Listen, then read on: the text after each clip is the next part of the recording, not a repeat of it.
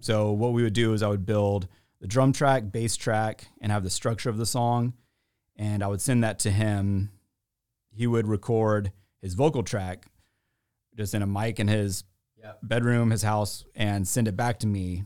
I would tune it, comp it, like put all the effects on it, and then I would send that out to a guitarist friend in a different house and have them send guitar parts back to me. And then I would comp the guitar parts, mix them, and then I would master it. And then you have a song, and nobody in that process was in the same room or even the same state.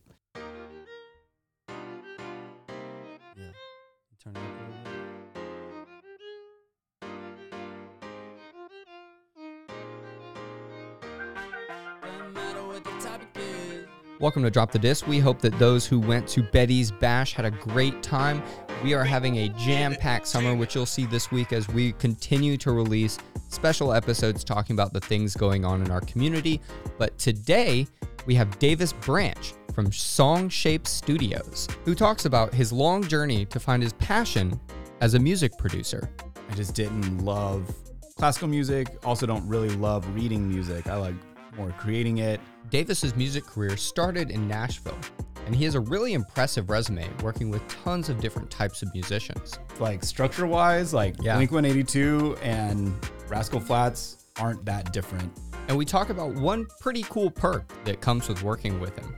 You can have Jake Owen's band member playing your song. Thank you again so much for tuning in to the Drop the Disc podcast. We really appreciate you taking the time to listen today. And if you do enjoy today's episode, please leave us a rating or review. This episode, like every episode, is presented by Nancy Powell of Powell and Associates. 2022 has been a weird year for real estate, and the summer is such a hot time. So you just have these crazy compounding factors. If you're interested in real estate, no matter if you're buying, selling, investing, or you just have some questions, it's really good to be able to talk to somebody that knows what they're talking about, has been there, done that, and can refer you to the best people to help solve your problems. Nancy Powell is that person, and she's been trusted by me and Chris personally for our families and our homes. If you want to learn more, check her out, powellpropertypros.com. It's just another day on the road to be great. Got a list full of goals and so much on my plate. Another episode of my life to the date, yeah. And I'ma do it all with a smile on my face. In the land of the free, at the home of the brave. The only way you grow is if you learn from mistakes. And never stop the hustle, gotta keep up the pace. I ain't got time to waste, I got moves I'ma make. Yeah, it doesn't matter what the topic is. We gon' talk about it on Drop the Disc. We can dive in on city politics, or I can brag about my accomplishments. If you hating on the city, it is not a fin. Problem is that you probably lacking common sense. Augusta got so much talent that'll make it big, and you gon' see hear it first. Don't drop the disc. Hey. Learn a lot about the 706. About to chop it up with David and Chris. A lot of interviews you would hate to miss. AUG in the mix, just drop the disc. Uh. Learn a lot about the 706. About to chop it up with David and Chris. A lot of interviews you would hate to miss. AUG in the mix, just drop the disc. Just drop the disc. Better drop the This intro song was written and performed by C-Lark, C.L.A.R.K. Find him wherever you stream your music. Hey guys, I'm Chris, Hey guys, I'm David. and we are Drop the Disc podcast. We are here with a really cool guest that we actually heard about from Mackenzie Blake. Yeah, so we do uh, the Augusta Rocks music mini series where we have uh, we've had a lot of musicians, bands, local artists on, and today we're kind of uh, doing the the flip side of the bands, if you say. Yeah, the uh, the flip side being what you can hear being streamed or on a CD or vinyl. The people that make it possible. Yes. The people that make it possible. So today we have Hey, I'm Davis Branch with Song Shape Studios. so Song Shape Studios. Give us like a thirty second elevator pitch. Like, what is it that you do in Augusta? I work with artists and I have a home studio, so we record singles for their upcoming releases out of my house. That's kind of cool. That's kind of fun. Is that your full time gig? Uh, it is not. So uh, I'm just doing that on the side. Um, I work at Textron during the day. I just started this week. Okay. Um, Congratulations. then- thank you. And then um, You'll have I worked work- there about a month when this comes out. So congratulations on your month anniversary. yeah, thank you.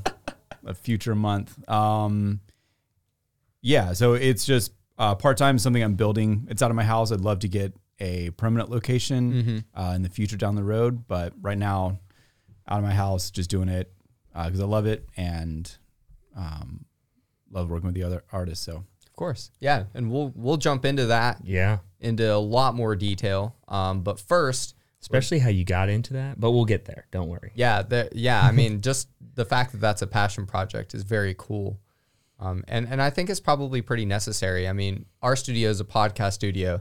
We get hit up all the time for music, and we have to turn people away because we don't know what we're doing Yeah. with music.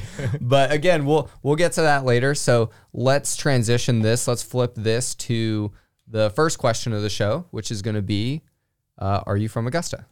I am. Um, yeah, I was born here, raised here. I went to only times I've been away for college, and then I lived in Nashville for nine years. Um, so when I was up there, I was touring, writing, and that's where I got into producing as well. Um, and during COVID and lockdowns and everything, I was home for that, and I reconnected with my fiance. We started dating, and decided to move back home and but I still wanted to be involved in music, still doing what I was doing up there, but just down here and thanks to technology, the internet, Yeah. I've been able to do that um, seamlessly. So Congratulations! Yeah, on multiple of the things Yeah. you said, including Yeah. the fiance. yeah, that's pretty recent too. Um, April 8th. Wow. So Wow. yeah, like two months recent. ago. Yep. Congratulations. so uh, let's let's talk about. You mentioned you played music, um, and obviously, you know, you must have some connection to music to be passionate about it to open a studio in your home. What what's your background with music? How does that start? It starts with a in like 1997. I was in seventh I grade. 97. Yeah. Oh, do you? Okay. I thought I might be the only one in the room. Nope, knows that. nope. Um, yeah. So I got a CD uh, by a band called MXPX, and they're kind of they're punk rock, kind of like Blink 182 ish. Um, and that just like started something in me that was like I want to do what these guys are doing, and so then I started playing bass. That was my first instrument.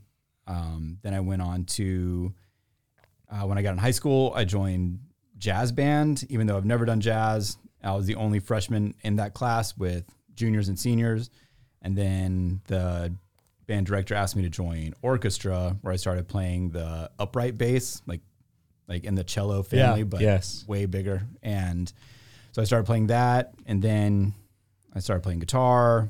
Um, played in bands throughout college, like mainly emo, pop punk. I did one that was like indie rock um, Okay. towards the end of college, and then, but all through that, I was playing in churches. Um, so back to like when I started, I started playing a youth group at Grace Baptist where we were um, when I was in seventh grade, Mm-hmm. and then I started when I was 15. They asked me to play in the adult service, so I was like the only Upgrade. kid. Yeah, it was an upgrade. Caught up to the big leagues. yeah, exactly. and so yeah, being 15 and being like surrounded by just adults, I was like, oh man, I'm kind of out of my league. But it pushed me to like get better and a lot of it's just sink or swim. Like put yourself in there, see what you can do. Same thing with being jazz band, being a freshman, Mm-hmm. and over my head, but you know it pushes you. So You've talked about like uh, church band, jazz band. Ha- have you performed in a in a kind of non-structured band that you've set up, you know, kind of yourself? Uh, yeah. So in college and even in high school, I had a band with some of my friends. Um, and same thing in college.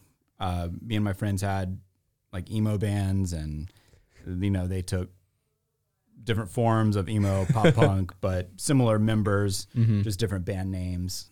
And but yeah, the whole time I was playing in church, and I think that's really what helped me get better. Um, like I said, just being forced in an environment. It's also consistent. It's like every Sunday you'll be playing. Whereas like if you're in a rock band, it's like it's up to you to book a show Yeah. unless Right. you're And in practice. and practice. Yeah. Yeah. So Yeah. there's a lot that's like up to you, but when you're like consistently doing it every week, um, it just yeah, it helps you get better and Yeah. yeah. Where'd you go to college? I went to Liberty University. I am in- familiar with that. Yeah. Okay, did you go there, I did not, you but I, I know a couple of friends that went there. Okay. Yeah. Yeah. So I went there, um, and it is what it is. It, it it's a good school. I had I have good memories from there. It's, it was kind of strict when I was there, but Mhm.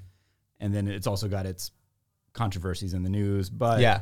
overall, Yeah, they've had a couple. yeah, just a Nothing to do or with you. Oh no. uh, yeah, one of my friends, but not me. So, So, uh, take, distancing ourselves from controversy. Um, Yeah. When when you went to college and and what high school did you say you went to? I went to Lakeside. Lakeside. Yep. Okay, so when you went to college from Lakeside, uh, you you kind of had this music background. Is is that what you studied? It isn't. My first semester, I tried music at Liberty. Um, they just had a classical program, so I was doing the upright bass again, but I just didn't love classical music. Also, don't really love reading music. I like more creating it, and I guess just less structure than classical is. Classical music is great for what it is. I just didn't want to major in classical music, so I changed my major to uh, English. I thought about psychology, but then leaned towards English, which is where I get like my songwriting aspect. Um, I was in a few creative writing classes. Of my junior year, I won uh, like a poetry award for the English department. So I bring a lot of that into songwriting and the creative aspect of music. Yeah, and so so it kind of sounds like not from day one maybe necessarily, but at least from like a young age, music is kind of what you've centered a lot of your decisions around. Yeah, it has been. I mean, I remember even before I played, liking music, like riding in the car with my parents, like yeah, wanting to hear certain songs and even songs that they were listening to, like older music, but also like at a certain age, wanting to listen to what I wanted to and like requesting that or being in the backseat of the van with uh, a Walkman. A or like Walkman, yeah. Discman. Yeah. Way before iPods. Um, do you have a black and white picture of your Walkman? I wish. I yeah, I feel like mine was like yellow and gray. it was very bulky. And then I had like a Discman. Yeah, but those are all just flashbacks. Yeah, Um, so yeah, from an early age, definitely into music. and you went straight to Nashville out of college. No, I came back here for a few years at, right after college. I was thinking about going to Atlanta because they have like the the passion church music is huge there. And one of my friends that was in youth group with me in the youth band, he was up there doing that. So I thought about going up there and meeting up with him and trying to get into that scene. Um, I ended up just emailing people. I had a few friends from Liberty that were in Nashville and a few that were in Atlanta and just messaged them on Facebook thinking about moving. What what's the scene like? What I don't know, just getting like their take on what was going on. Yeah. And Nashville just seemed like the option to go for just from what people were saying. And one of my buddies was he had just got hired as a worship leader at a church in Nashville, and he was like, "If you move up here, you'll have a paid position on day one." I was like, "Well, that helps Sold. solidify." yeah. Um, whereas the Atlanta people were still like, "You need to like, you know, cut your teeth and break in." Right. Well, Unpaid internship.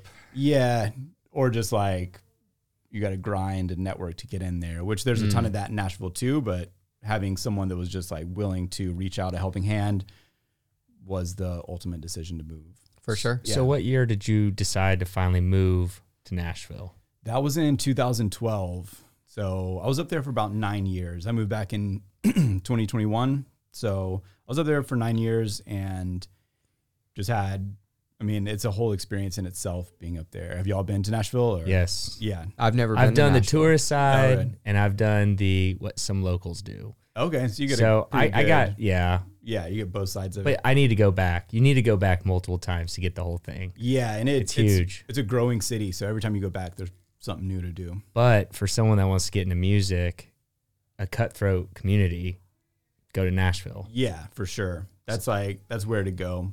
Uh, even people from LA are moving to Nashville, Wow. so it's it's definitely becoming like the. I mean, it's always been Music City, but it was country music city. Yeah. Now it's just becoming Music. all music. Yeah. Yeah. There's a lot of pop people there now and rock.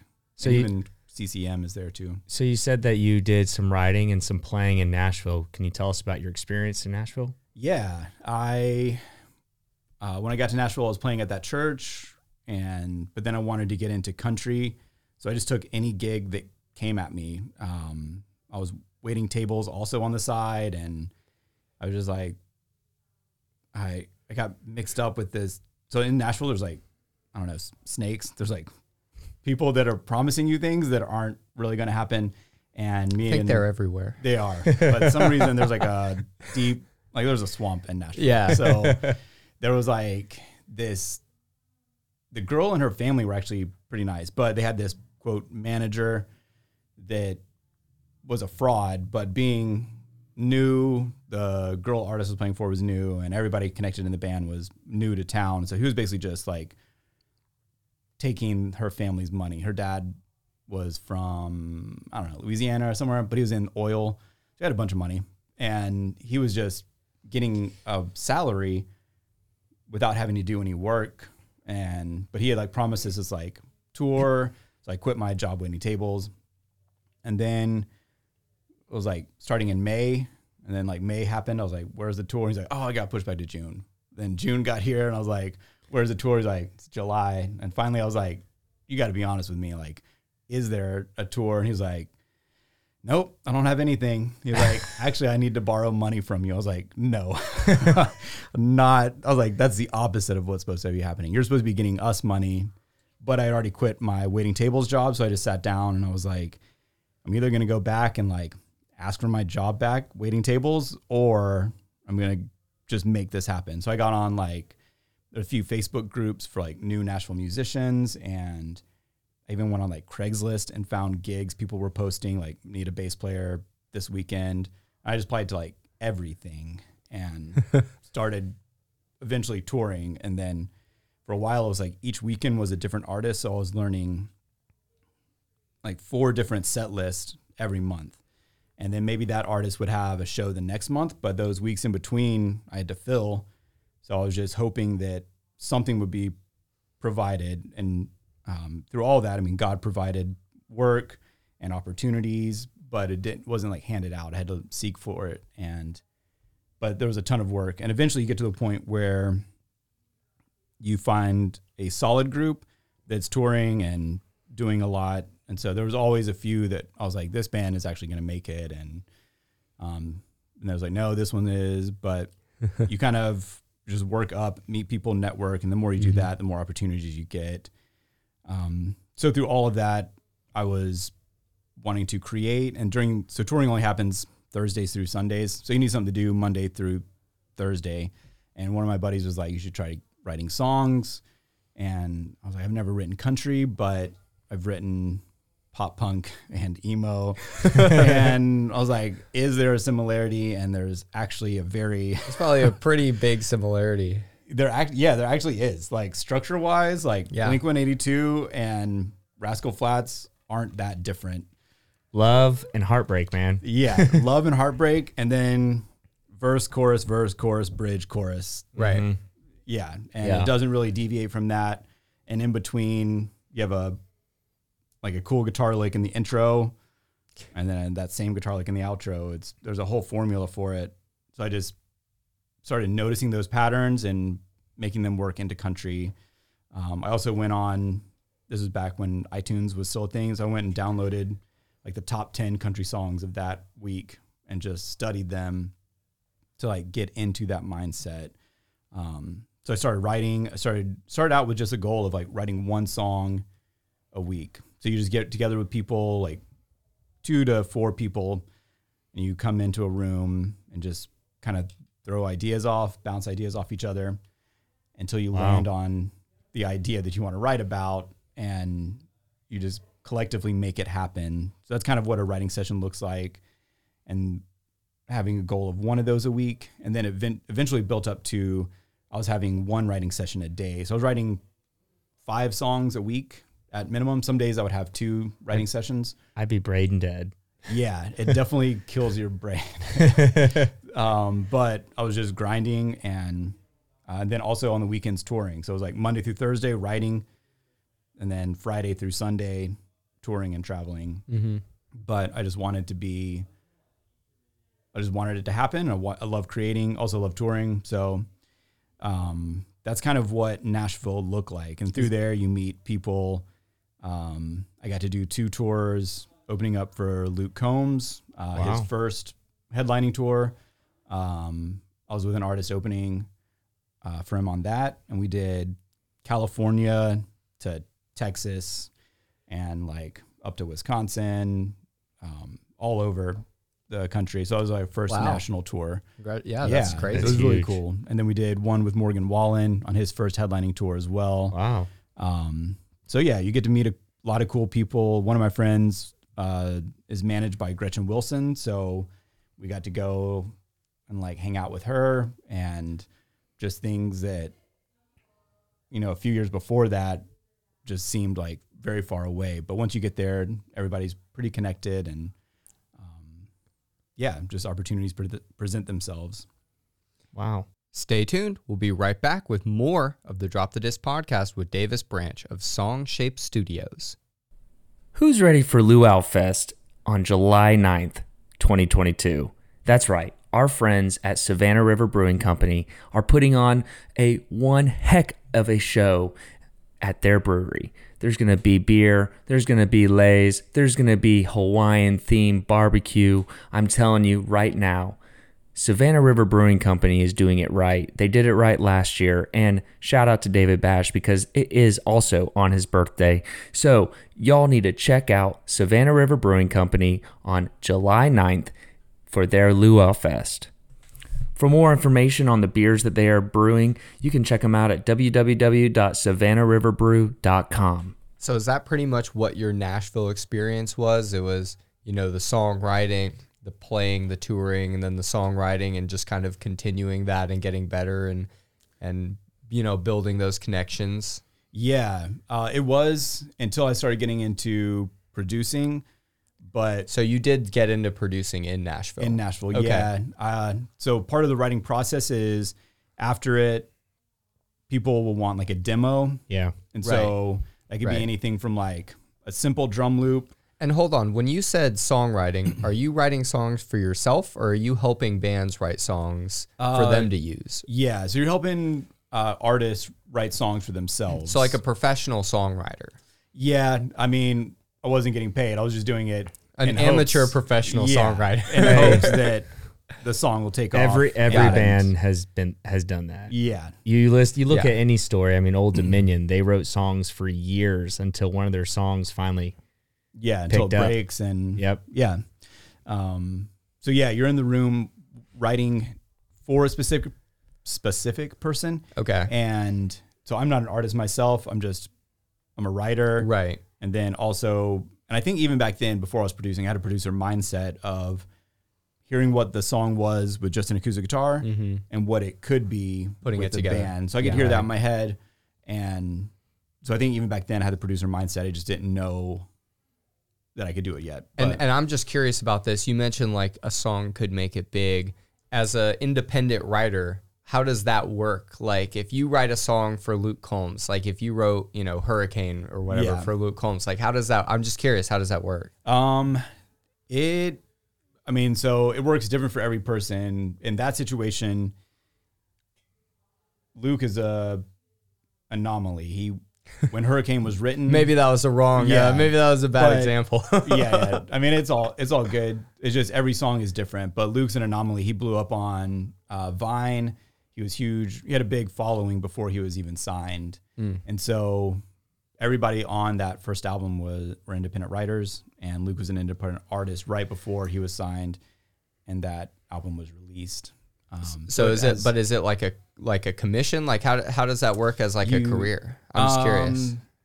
So if you're independent, you just collect the royalties Okay. from that the Okay. song brings in. So your name is on all those songs that you helped write that might be out Yes. there. Okay. Yeah, and if they've been recorded, I'm collecting royalties Okay. from them. So being an independent writer, I had to learn how to do things myself that signed writers in town. So if you're signed, you're getting a draw. A company Mm-hmm. is paying you X amount of dollars to write a song. In return, you're giving them a portion of The royalty. yeah. Yeah. Um, but as an independent writer, you own everything, which is great, Right. and you can kind of you have to learn how to collect those yourself. Yeah. Uh, so there's like companies you can sign up for, and that's one thing that I help. Um, so I help Mackenzie with it, and um, the other artists I've worked with is making sure that they're signed up for the right companies as well. So Okay. every time you, if you're, so every song should bring in four checks for every time it's streamed. Um, if you're, and those are split into two on the artist side, two on the writer side. Okay. So if you're a writer and you're also the artist on it, you'll get four checks. In my situation, if I write a song for Mackenzie, since I'm not the so I'm not the artist, I'm just getting two of those checks every time it's streamed. Um, and so I have I made some YouTube videos that I send out to each person that has signed up with me um, for me to produce to make sure that they're signed up and they're collecting what they need to.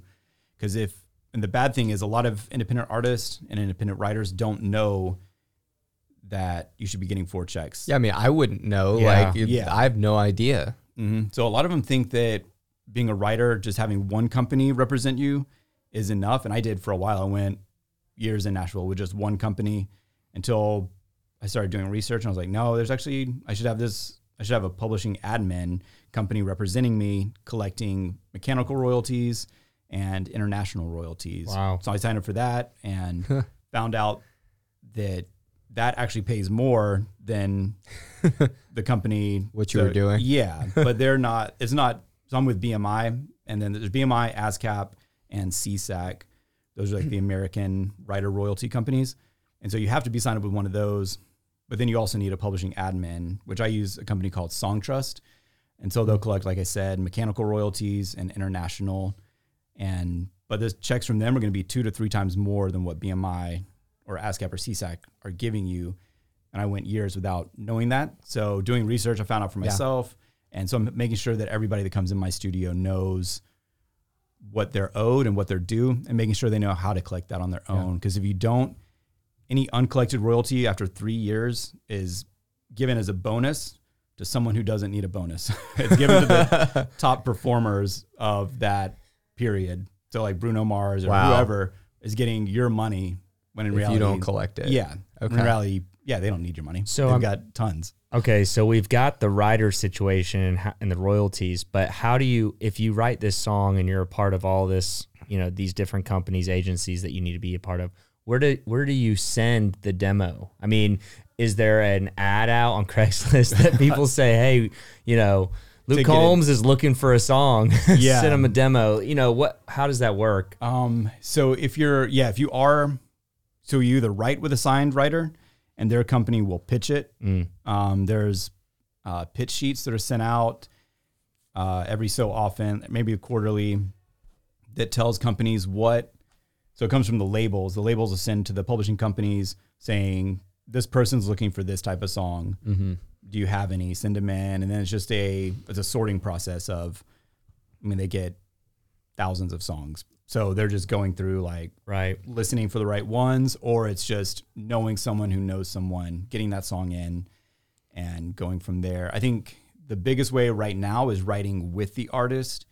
Um, back in like the 90s and even before that, country music artists didn't write their songs. Right. And there's still a, an amount that do, but newer artists want to be a part of that writing process so they can put part of their story in there. Like Tim McGraw, Live Like You're Dying, he wasn't actually dying. That's someone Right. else's story Right. that Tim McGraw is singing, which is a great song, but it's not personal. Right. So a lot of artists now want that personal experience.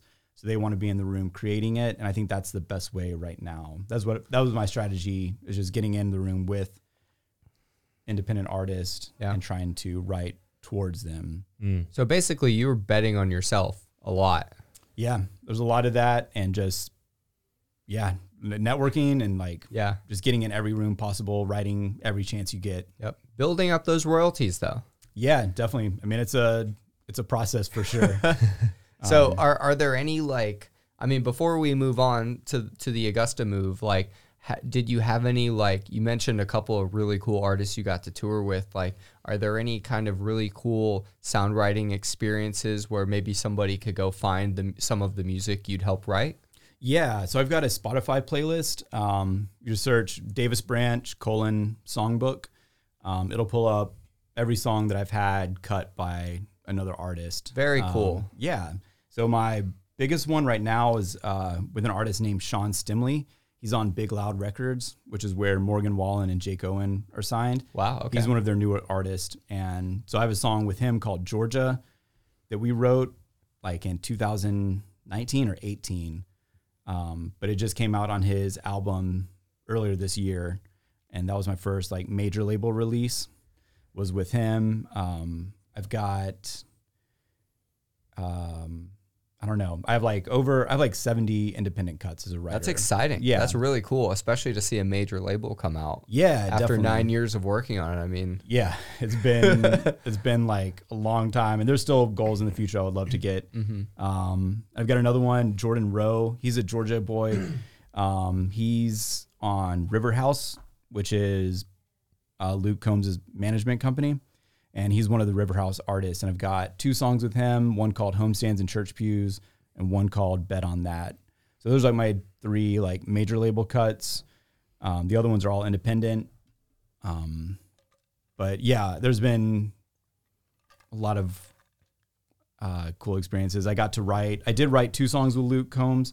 They didn't get cut on his album, but I've got like the iPhone work tapes of those that are cool to have. Just to That is super people- cool. Yeah, and Very then cool.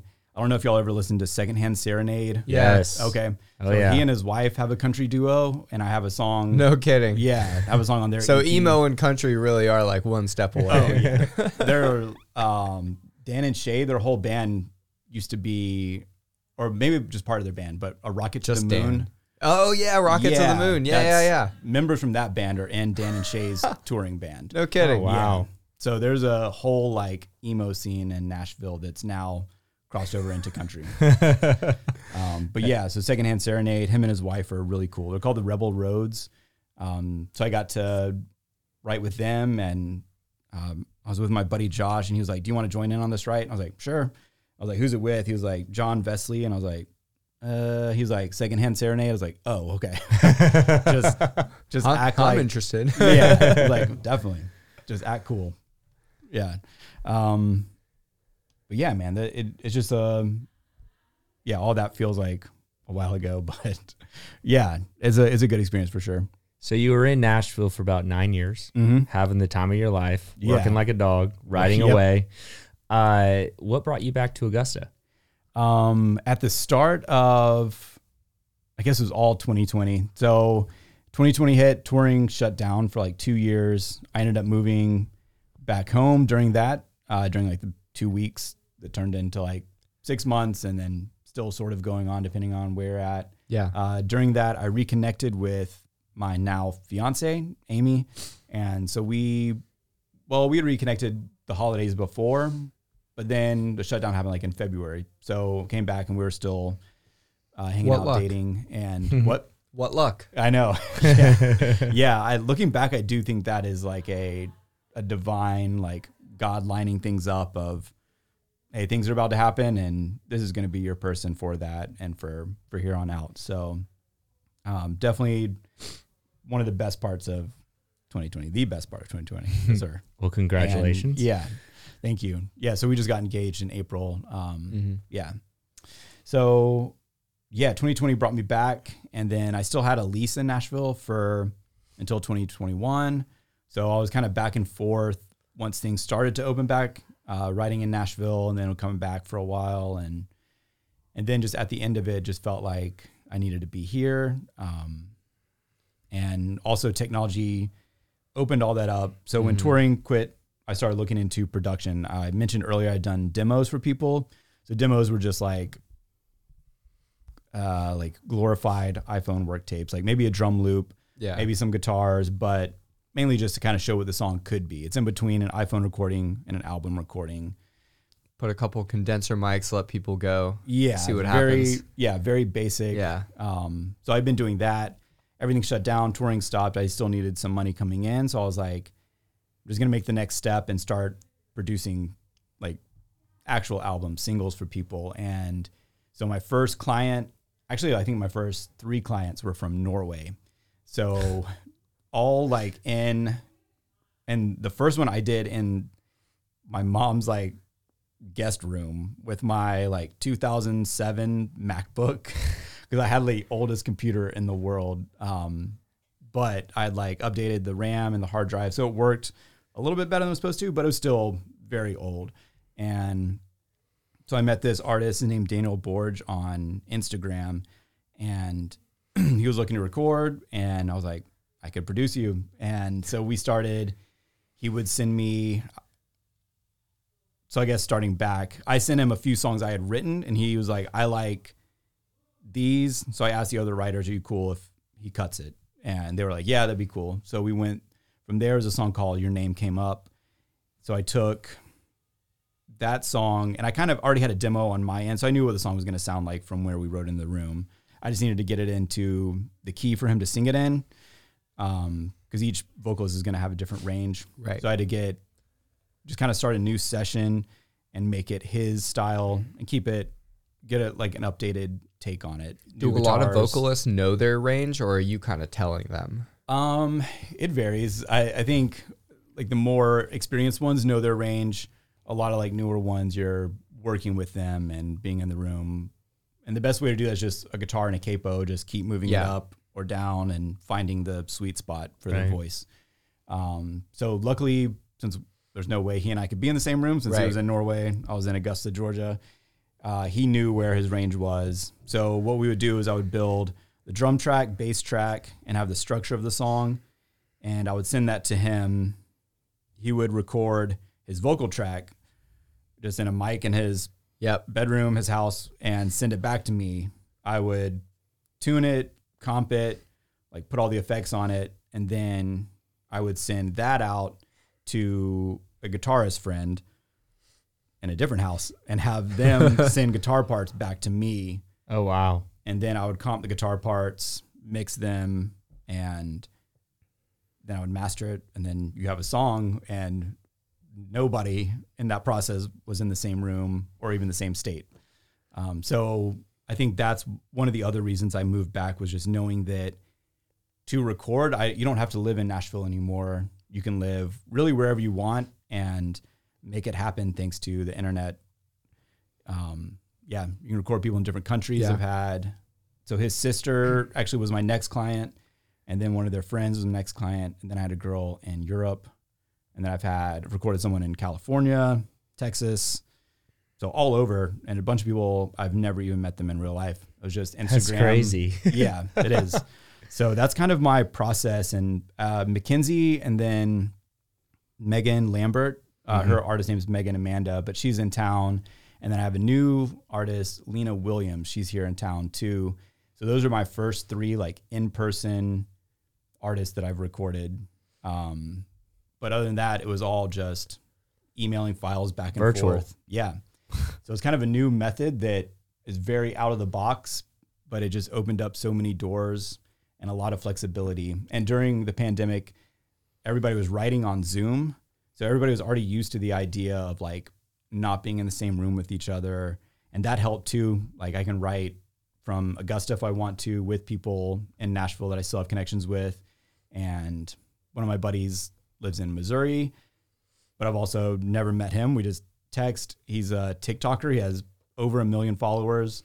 And I have one song already out with him that I co-produced and wrote on. I have another one coming out that I wrote on and I did guitars, but never met him, but just all just emailing songs back and forth. So I think that takes away the need to be in a city and you can just, but I, I think it, it built a history for me because I feel like I would have messaged these people and not had any kind of background Right. they might not have been receptive, but I at least had like, hey, I've toured, I've written these songs. You have a resume. yeah. You have a So- Spotify playlist. and I have a yeah.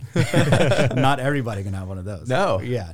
Um, so I think that definitely helps. So I think that was needed, me being there, but I think now the doors just open to where I can take what I did there and use it anywhere really. Yeah. Stick around, we've got more music conversation coming right up with producer Davis Branch. But first, wow, this has been an incredibly hot summer. But the good news is, I have a solution for you, and it's the Durty Gurl Cocktail Mixer's ready to drink canned cocktails. You may be familiar with their golf themed transfusion, but you may not know that they also have a couple extra thirst traps coming at you this summer. That would be the Vodka Rita and the canned Bloody Mary with great options and also a stand at the Saturday morning market.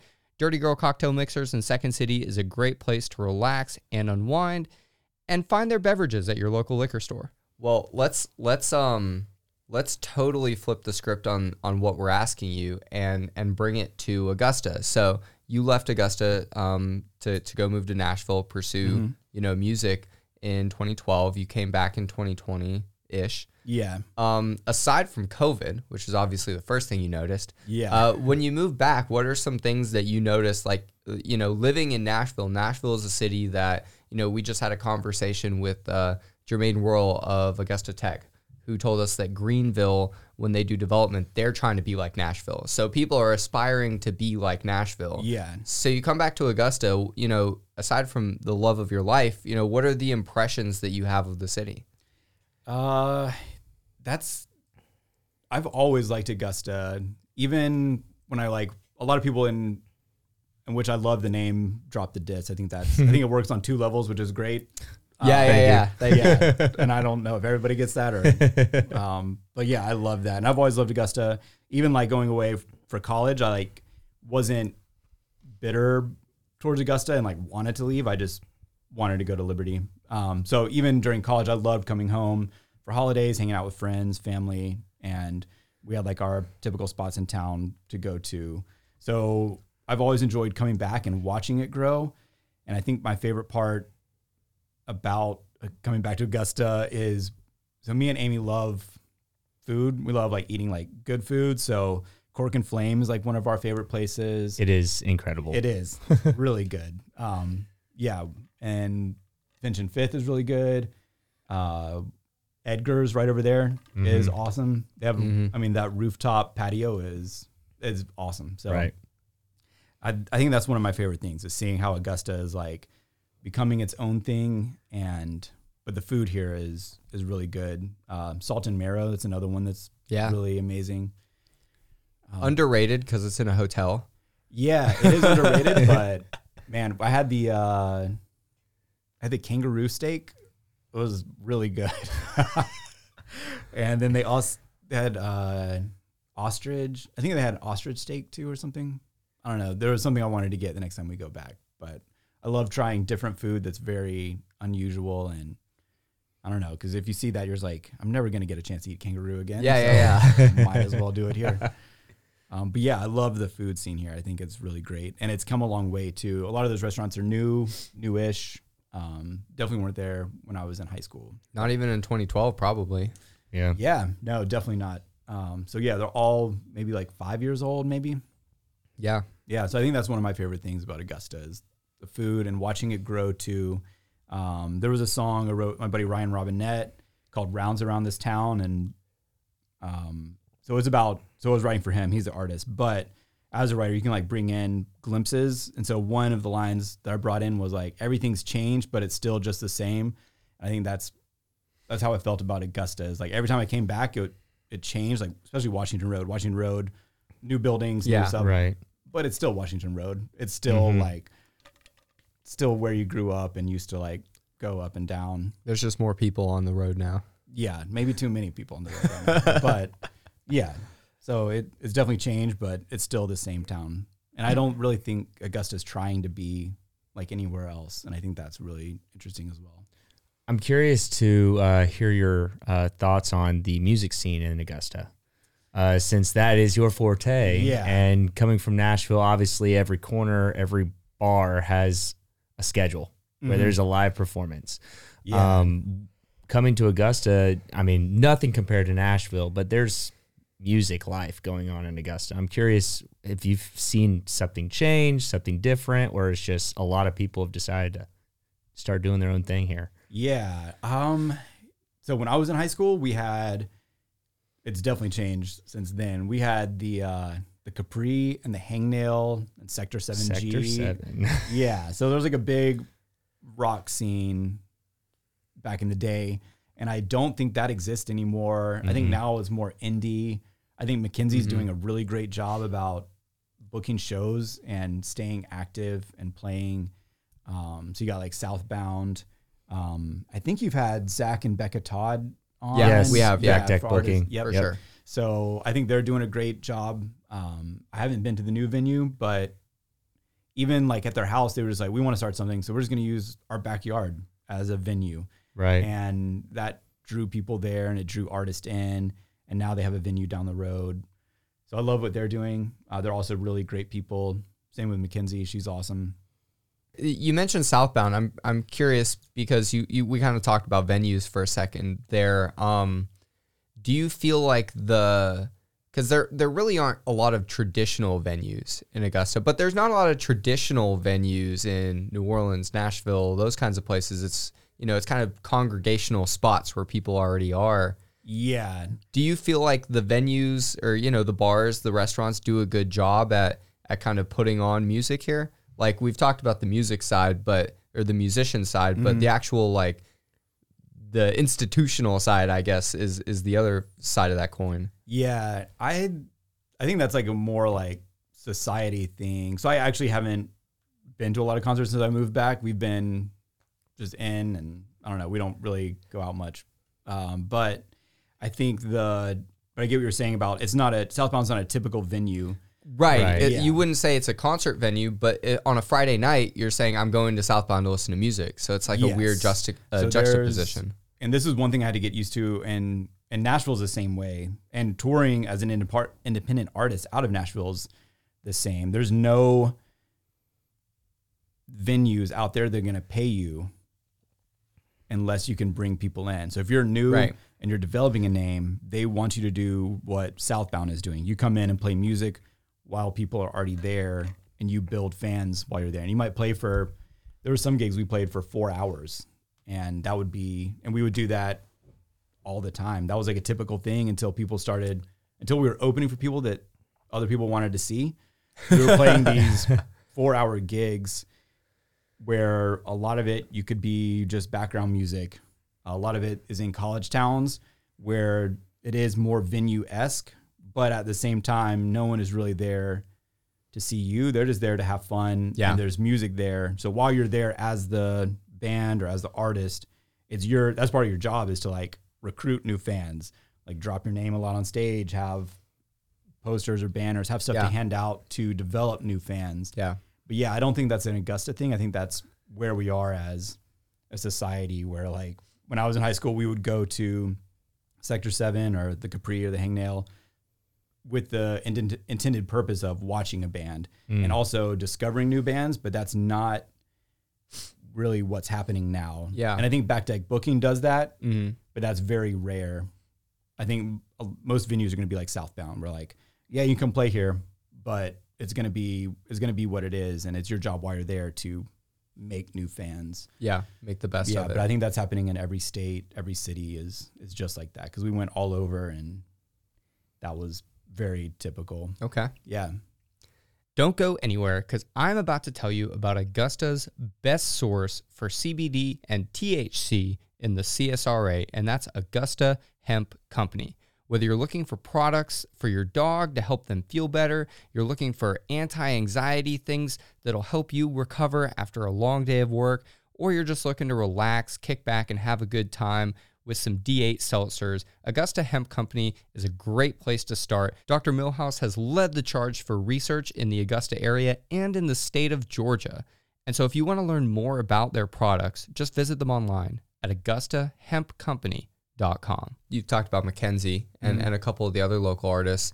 Uh, is is kind of you know, doing music with local artists, I think it's going to be a little different a lot of times. You mentioned the people from Denmark, they already knew their key. They're kind of like in the musician phase, Yeah. but I feel like here, and you correct me if I'm wrong on this, because you would definitely know more than me, but I feel like here we have a lot of really talented musicians, but maybe they're not as like refined in that they you know they've been to producers they've been to studios they know the the walk and the talk of all that is that kind of a is that something that you're discovering as you outreach to local musicians Um, no, I mean, I think Mackenzie came in. She knew what she wanted to sound like. We had, and she even had most of the song already written. It was more of like an editing process, and that's really cool to hear yeah. And same thing with Megan. She, so Megan sings at Stevens Creek. Megan comes from a musical family, and but she has that musical mindset too.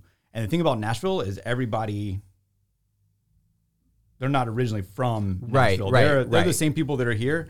They just decided to get in their cars and move to Nashville. they're the one ones that committed themselves to music Yeah. So I think the only thing different with them is just their location. I think uh, there's a lot of people in Nashville who have no idea uh, song structures or keys, or anything. They're just in Nashville and they're like taking the extra step. But I think now the big thing is social media. So I think if you're on, and the biggest one is TikTok. Um, Yeah. So everybody For needs artists, to, yeah. yeah.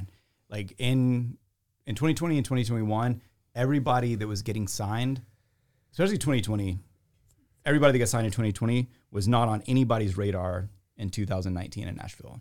Mm. December of 2019, there was a whole roster of these are going to be the next big things. COVID hits, touring shuts down. The labels are telling people, okay, yeah, just you know, hold tight, we'll be back. While like artists like Priscilla Block and Lily Rose and Chris Rudiger are on TikTok making these videos of themselves singing. Everybody's stuck at home watching these people, while while other artists aren't doing that yet.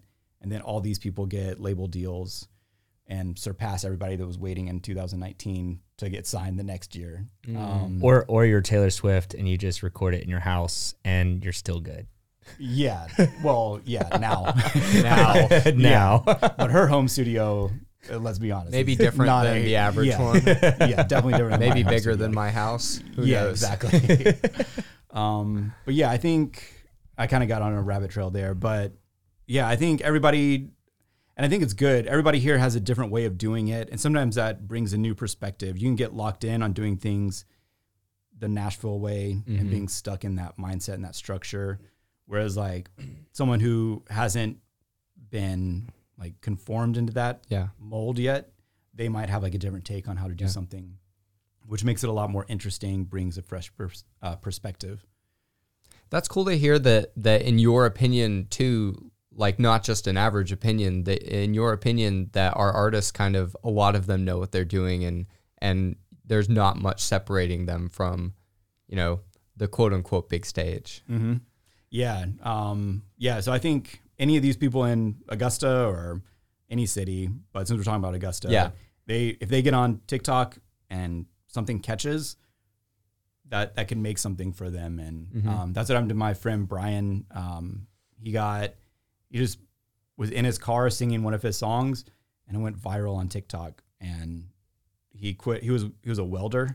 He quit his job welding, and all because one day he recorded himself in his car singing a song and it just went viral on TikTok and he just rode that wave and now he has 300,000 monthly listeners on Spotify as an independent artist and there's people with label deals in Nashville that don't, Don't have that. Yeah. so you don't typically you don't really need to go to Nashville if you just put if you know where to put your energy hmm then you can make it happen from wherever you're sitting Very cool. yeah Very cool. So, uh, speaking of taking a different route, your entire production company is basically virtual right now.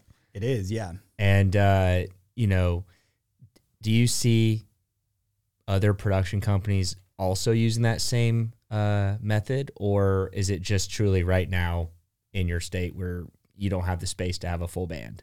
Um, I see some of it. I haven't seen as many people do the vocals. That's the thing that was the biggest risk. Yeah. And because I had seen people mailing each other guitar parts, but I had never seen someone be like, you don't need to come over to my house. Just get in your closet. Yeah, because you can plug a guitar in and record exactly what it is. Yeah. But with vocals, you never know what they're gonna, what mic they're gonna use. Yeah, exactly. So a lot of the artists I sent over like recommendations on mics. Some of them already had them. Some of them were like, "What should I get?" And I found like a decent price mic And What's your favorite microphone? I've got a Rode NT1A. Okay. Yeah. Competitors of, of these guys in front of us right now. yeah, definitely a condenser bike, but and that's the one I've had for years. I don't know. I just haven't I haven't had to buy a new one. I like what I get out of that one. Um, and it all started with me borrowing my roommate's mic. He had that one, and when I started doing demos, I didn't have a mic, and he was just like, "You can use this one." So I just was familiar with it. You kept and it. kept it, yeah. But I know, well, no, no, sorry, I didn't No, keep no. it. I kept the idea of I need to get that mic because I'm familiar with it. I definitely didn't keep his. Love that. Yeah. if I did, I wouldn't admit it, but I didn't. Um, but yeah, I know a lot of people use the uh, SMB7. Um, there's a lot of good ones that you can get, but yeah, I, I just think technology is at a point. If you have a Mac, that makes it the easiest. So if you have a Mac Yeah. and a microphone, you Mm. can do a lot of things right now. GarageBand. Gar- Yeah, GarageBand Yeah. and and that's the thing. If they have GarageBand and they do it, I have Logic Pro and I have a lot of plugins that I can put on it. But it doesn't matter what you recorded in originally. What matters is your your plugins and what's happening after the fact. Yep. So yeah, I, I think that's I think it's still kind of new. I don't know a lot of people doing the vocals remotely. Right. Um, so all the all the artists in Augusta, they do their vocal session at my place, but I'm still reaching out to people in other cities to get business as well, and and that's what I can walk in the room, and I also have proof of like this is something where they were in Norway and Right. city vocals, Right. And it sounds good, so if you you know we can make it work for you if you're in Texas or Yep. wherever. So if there's anybody in Augusta uh, that is listening to this podcast right now, how would they get in touch with you? Tell, tell us your production company's name again. Where can they Yeah. find you? Uh, so Instagram. Yeah, Instagram. uh, so Song Shape Studios on Instagram. You can also do Davis Branch on Instagram and then davisbranch at gmail.com. You can email me there. Um, what I'm what my like niche is really is artist and like vocalist. Um, so I don't have a place to do drums yet. I feel like that's like long term down the road. I would love to have like Okay. a studio where we can do drums, guitar, bass, like everything there. Um, right now, everything is done out of my house, so drums are programmed or they're outsourced, and that formula works really well for artists that are singers or singers and play guitar. Yeah. Um, full bands, I feel like that's different because you want your drummer on your song. So right now, my my like demographic that I'm reaching out to is artists that just sing or artists that sing and play guitar, where they don't mind having me program drums or outsource outsource drums to Nashville um, to some of my friends, and then um, I always outsource electric guitars. I sometimes do acoustics, but I just I'm a big fan. If someone does it better, let them do it. And I have really talented friends in Nashville. Um, one of my buddies, John Galletti, plays for Jake Owen. He does banjo, pedal steel for him, and he plays on all my songs that need those instruments. And that's also a selling point of like you can have Jake Owen's band member play on your song if you Pretty cool. That is Yeah. pretty cool. Yeah. cool. um, so it's a, it's just a good like selling opportunity. Um, so yeah, if you're a singer or an art a solo artist and you're looking to record, I'm definitely the place for you to come. And then maybe in a few years, if you're a full band and you want to record and I have a space, definitely hit me up. Yeah, Keep us in the loop. Yeah, for sure. Yeah. Again, another yeah, that's also Awesome one of my and for sure. for sure, awesome. Okay, great. So all of those are great ways that we can find you. Um, you mentioned the Spotify playlist where uh, where people can hear the songs you've written, and that's called The songs I've written is called Davis Branch colon Songbook. Cool. Okay. Yeah. And uh, y- you you've also produced a decent amount of songs. Is there is there a playlist where people can find that? Yeah, you can find that one on Spotify and Apple Music, and you just search uh, Song Shape Studios, and you'll see the logo, and that's like a sample reel of Yeah. artists that I've worked with. Okay, very cool. so everybody, your next party, um, you know, listen to them in advance so you know what you're getting into. But go you ahead and throw that guy on. awesome. So every guest that we bring on to drop the disc, we ask them this question at the very end, um, and it's dropping the disc. So if someone were to walk up to you and diss Augusta, what would you say to them? The drop the disc question is presented by Tranter Grey Media. Here at Tranter Grey Media, we are a full service award winning marketing agency specializing in video production based right here in Augusta. We have experience at both the local and national level, partnering with businesses to bring their message to the forefront. Whether you need video, graphic design, digital or traditional advertising, web work, or creative services, we exist to help you tell your story. Mm. Have you ever had the kangaroo steak? I love that. yeah. or the James Brown statue. I don't know. I think the kangaroo steak is the way to go. It, it's always when people ask me like what I think in you know what I think about living here or what my favorite thing is. I feel like food always has to be one of the top 3 things because like just walking downtown you can have so many different cool food experiences just like the kangaroo steak. I don't. Yeah. I don't. And I- I'm gonna riff off of you. I, uh, my wife and I, we travel all the time, and we go to these restaurants, and it's just not like the restaurants we can get in Augusta. And they're not better. It's- like you go to New York and you're like, oh man, this French food is going to be really good. And Yeah. it's like I could have just gone to a Cork and Flame and uh, I would have been fine. My wife told me that Augusta has made her bougie when it comes to food. yeah, I can't afford to be this bougie in other places. So uh, maybe that's part of it too. Davis, uh, thank you so much for coming on Song Shape Studios. Correct. Song Shape Song Shape Studios. If you Lots can of S's. Say it if you three can times say fast. it, yeah. yeah. If you're a local artist, check him out. If you're a local music lover, check out those playlists. Uh, thank you so much for coming on. Shout out to the people in Norway. Exactly. Shout out to Norway. Thanks for starting my career. Thanks for tuning in to this episode of the Drop the Dis podcast. We hope you had a great time and we hope to see you next week. We will be back with a special episode later this week. And we have Dr. Jermaine Whirl, the president of Augusta Technical College, coming on our show this weekend. We're really excited about that too. So stick around. If you enjoyed this episode, we really appreciate a rating or review. Anything like that helps us grow. And until next time, have a great week. Enjoy the heat, and we'll see you soon.